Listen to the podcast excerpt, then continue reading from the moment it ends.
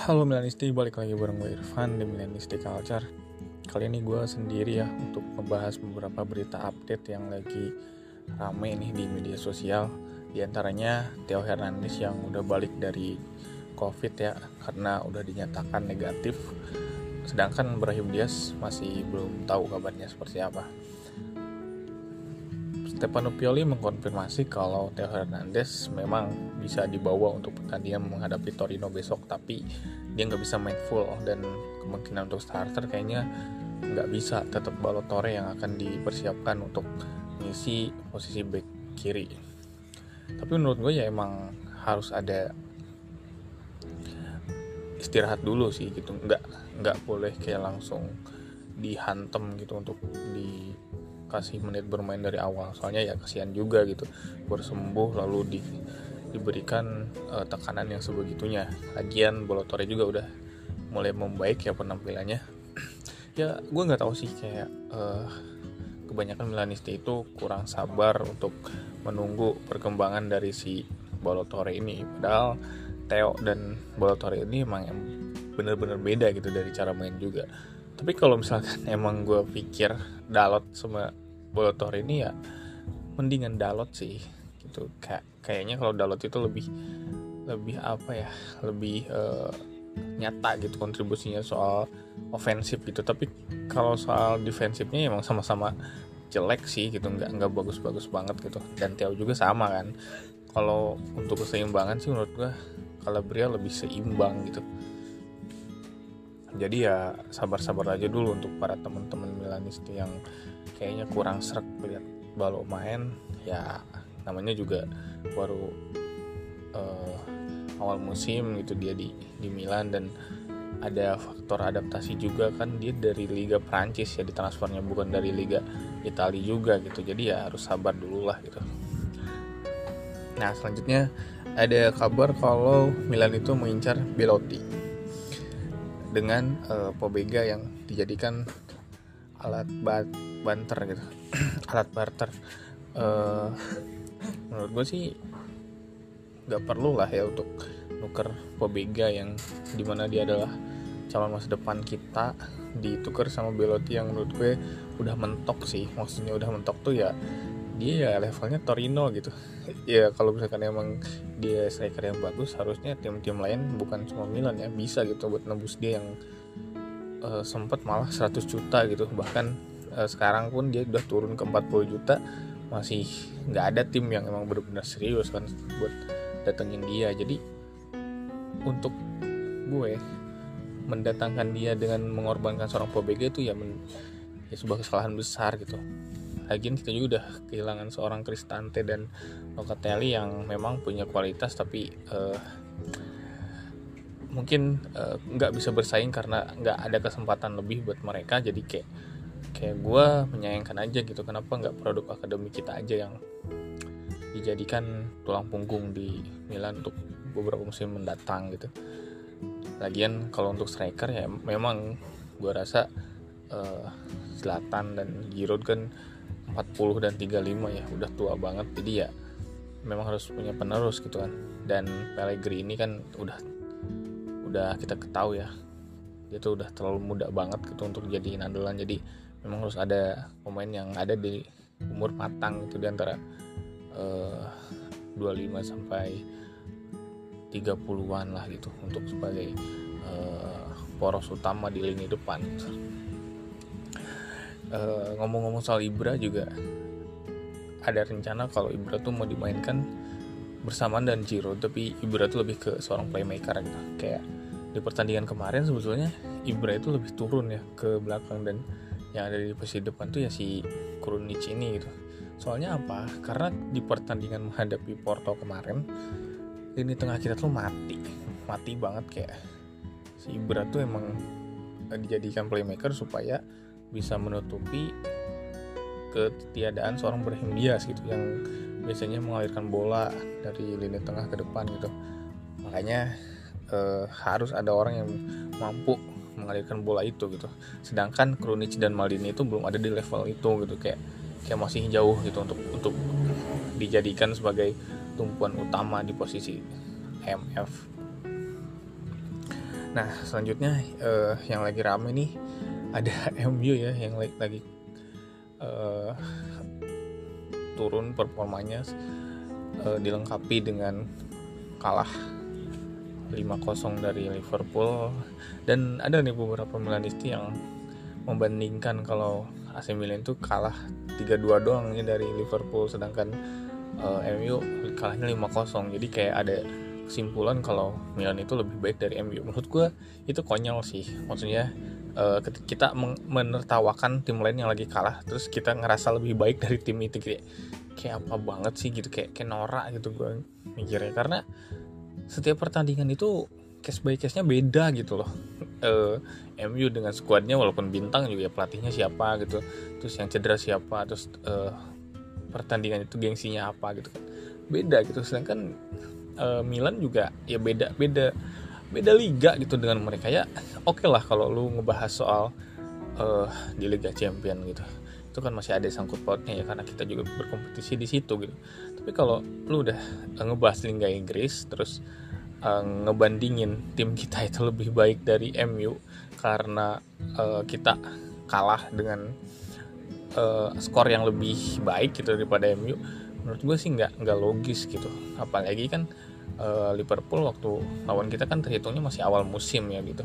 Sedangkan sekarang kan udah udah mau ke pertengahan musim yang di mana mereka emang udah benar-benar gacor gitu, udah mulai nyetel banget gitu.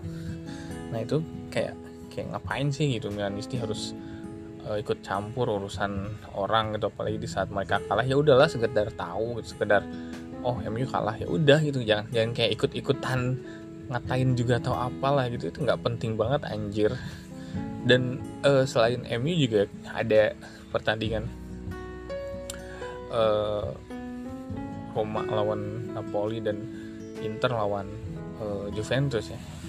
Iya ada perdebatan soal penalti yang didapatkan Juve gitu. Ya harusnya Interisti aja gitu ya sama Juventus yang ngeributin soal penalti itu. Ngapain juga Milanisti ikut-ikutan? Kayak kayak apa sih? Lu tuh nggak ada kerjaan atau apa-apa emang uh, segabut itu gitu untuk ikut-ikutan dapur orang lain. Kecuali nih ya kecuali uh, Inter ngelawan Milan gitu atau Juve ngelawan Milan. Ada kontroversi apa ya kita bahas gitu kita adu argumen sama mereka. Tapi ini kita uh, ikut campur soal urusan orang yang di mana nggak ada untungnya juga buat kita gitu. Kayaknya uh, kalau misalkan kita bilang Juve dibantu wasit atau apalah kan secara nggak langsung kita tuh ada di posisi interisti dong membela mereka dan gue tuh kayak males banget anjir harus kayak sepihak sama Interisti ngapain juga. Mereka juga kayak ya mereka kayak gitu karena mungkin ngerasa dirugikan gitu. Tapi kalau misalkan uh, mereka menang atau apalah gitu Milan juga kena yang yang dia kata-katain juga yang yang sebagai tum apa ya uh, korban untuk dijadikan uh, bahan sombong mereka gitu.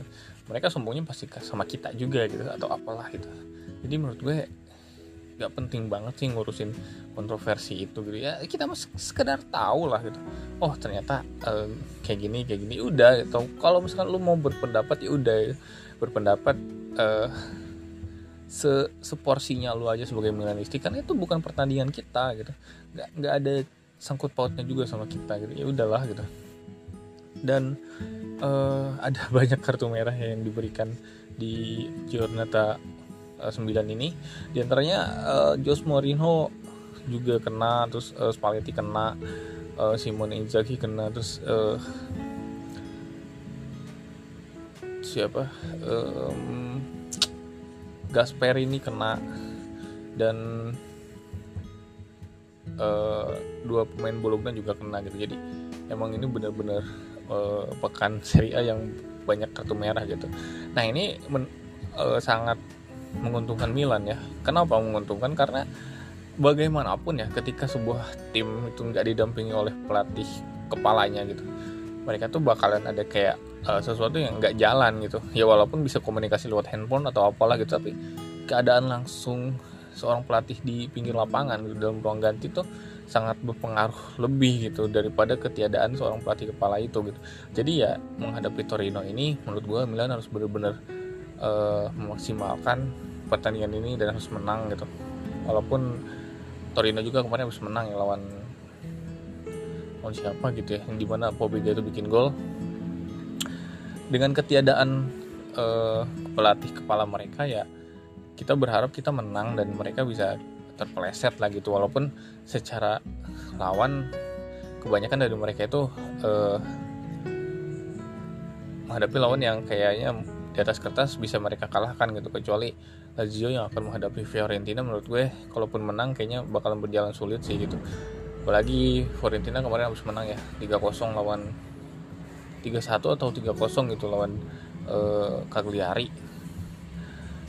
Jadi uh, ini adalah sebuah kesempatan untuk Milan menjauhkan jarak gitu dari Inter dan uh, bisa menggeser Napoli di puncak klasemen itu kalau Napoli bisa lengser ya. Kalau enggak ya ya udah gitu. Sebagai runner apa aja dulu. Uh, apalagi ya? Bentar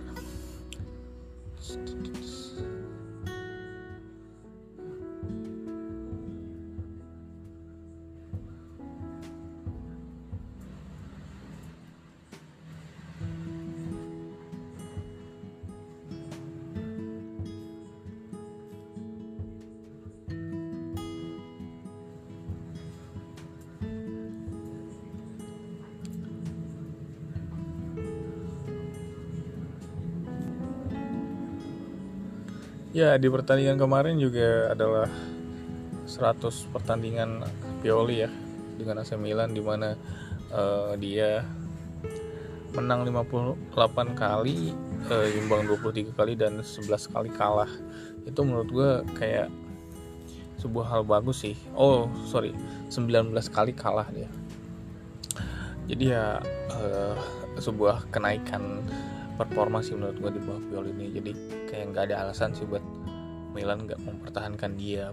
Apalagi kan kita udah kayak on the track lah gitu dengan komposisi pemain yang masih uh, compang-camping gitu dan uh, banyaknya pemain yang cedera. Tapi kita masih bisa mengatasi dengan hasil-hasil yang positif gitu. Walaupun secara permainan kadang Milan tuh lagi jelek gitu. Tapi mereka tuh masih bisa menang gitu. Dan dan emang itu yang yang uh, jadi tujuan sepak bola kan di mana lu bisa mencetak gol lebih banyak daripada lawan gitu. Entah itu caranya lu menguasai bola atau serangan balik atau apa itu kan kayak sebuah cara aja gitu. Intinya kan lu menang dengan gol yang lebih banyak daripada lawan. Itu sih yang jadi poin. Jadi kayak ya dengan skuad yang kayak gini ya AC Milan udah bagus banget gitu untuk bisa uh, berada di han, posisi runner up ya dari musim lalu gitu.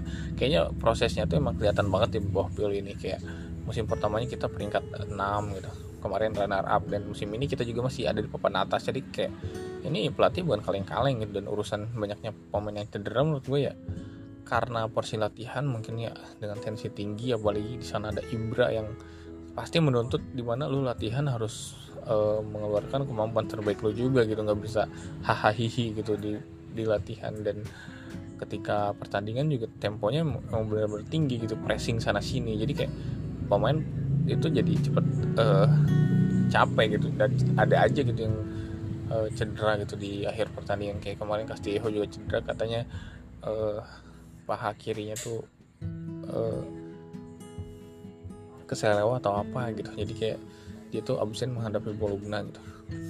Ya, uh, menghadapi Torino besok ya memang ini jadi ujian buat Pioli tapi dengan adanya pada cedera ini menurut gue bagus buat uh, kemerataan menit bermain untuk squad itu jadi kayak kayak kita tuh nggak nggak bergantung sama satu dua pemain untuk sebuah pertandingan gitu. Siapa pun yang main udah siap gitu karena kita mendapatkan menit bermain yang seimbang. Jadi uh, ntar penentuannya di putaran kedua kita tuh udah emang punya squad yang lebih mantep gitu dengan tambahan pemain-pemain baru di bulan Januari yang menurut gue Milan jangan terlalu pelit ya untuk bulan Januari karena jangan sampai kayak kemarin beli uh, Manjukic yang lagi nganggur terus Meite dari Torino dan uh, Tomori dari Chelsea yang di mana itu kayak perjudian juga sih. Bukan awalnya kan bukan sebuah uh, pembelian yang diharapkan gitu.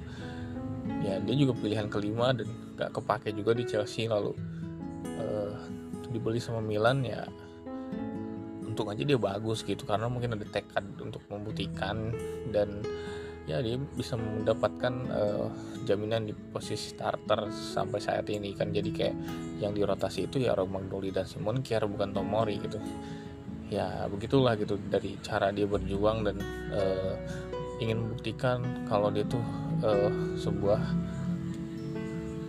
uh, seorang wonderkid gitu yang masih bisa berbuat banyak dan hasilnya ya dia bisa bermain untuk timnas Inggris gitu dipanggil kemarin dan dapat debut lagi juga gitu setelah sekian lama nggak dipanggil timnas Inggris. Karena jarang-jarang gitu timnas Inggris tuh manggil pemain yang bermain di luar negeri. Apalagi kan liga mereka juga sangat kompetitif ya sangat wah banget gitu dengan pemain yang memiliki gaji tinggi gitu dan uh, saingannya juga banyak gitu di tengah ada Ben White ada Harry Maguire terus uh, Phil Jones atau backnya si West Ham siapalah gitu. Itu banyak banget uh, pesaingnya. Jadi dengan pemanggilan Tomori kemarin tuh menurut gue sangat luar biasa sih itu plus buat dia. Ya untuk melawan Torino besok kita akan ketemu Pobega ya. Semoga dia main jadi kayak kita bisa ngeliat seberapa berkembangnya dia saat ini di Torino. Dan gue harap kita bisa menang lah. Apa bagaimanapun caranya mau main jelek atau main bagus kayak terserah. Yang penting menang. Dan buat para Milanisti jika ada kesempatan untuk bisa tidur cepat ya mending tidur cepat ya kalau di hari-hari lain. Jadi bisa nonton Milan di jadwal yang uh, udah diketahui gitu. Gitu. Jadi kayak kita juga jangan sampai melupakan kesehatan pribadi juga gitu. Itu sih yang uh, mau gue pesankan oke deh gitu aja dari gue. Uh, sehat selalu. Dan Forza Milan